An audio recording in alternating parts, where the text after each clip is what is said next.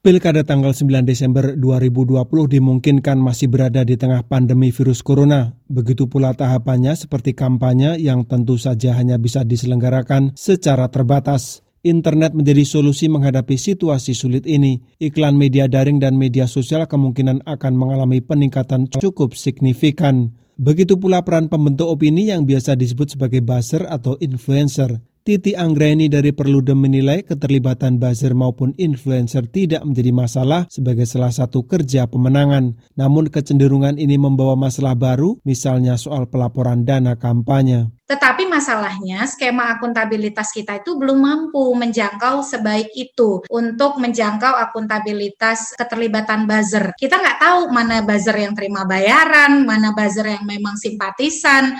Kampanye daring, keterlibatan buzzer, dan iklan media sosial menjadi beberapa tema perbincangan dalam diskusi daring, pilkada, dan kampanye digital di tengah pandemi. Diskusi pada Jumat 28 Agustus ini diselenggarakan oleh Center for Digital Society Visipol Universitas Gajah Mada bersama Perludem. Platform media sosial seperti Facebook tentu saja berperan besar di era kampanye daring menjelang Pilkada 2020 ini. Dalam ajang pemilu secara global, Facebook telah menetapkan dua misi mereka yaitu mempersulit pihak-pihak yang tidak bertanggung jawab untuk intervensi ke dalamnya dan mempermudah publik agar suara mereka lebih cepat didengar. Manajer hubungan pemerintahan Facebook Indonesia, Naudi Valdrino memastikan platform tersebut tetap konsisten mengusung dua misi itu di ajang Pilkada 2020 2020 Bagaimana masyarakat kadang-kadang diberi kebebasan berekspresi, bagaimana kita bisa menggunakan itu dengan bijaksana. Nah, salah satunya pilar itu adalah literasi digital. Komisioner KPU RI Idewa Kade Wiarsa Rakasandi dalam diskusi ini membeberkan langkah KPU untuk melakukan harmonisasi sejumlah peraturan.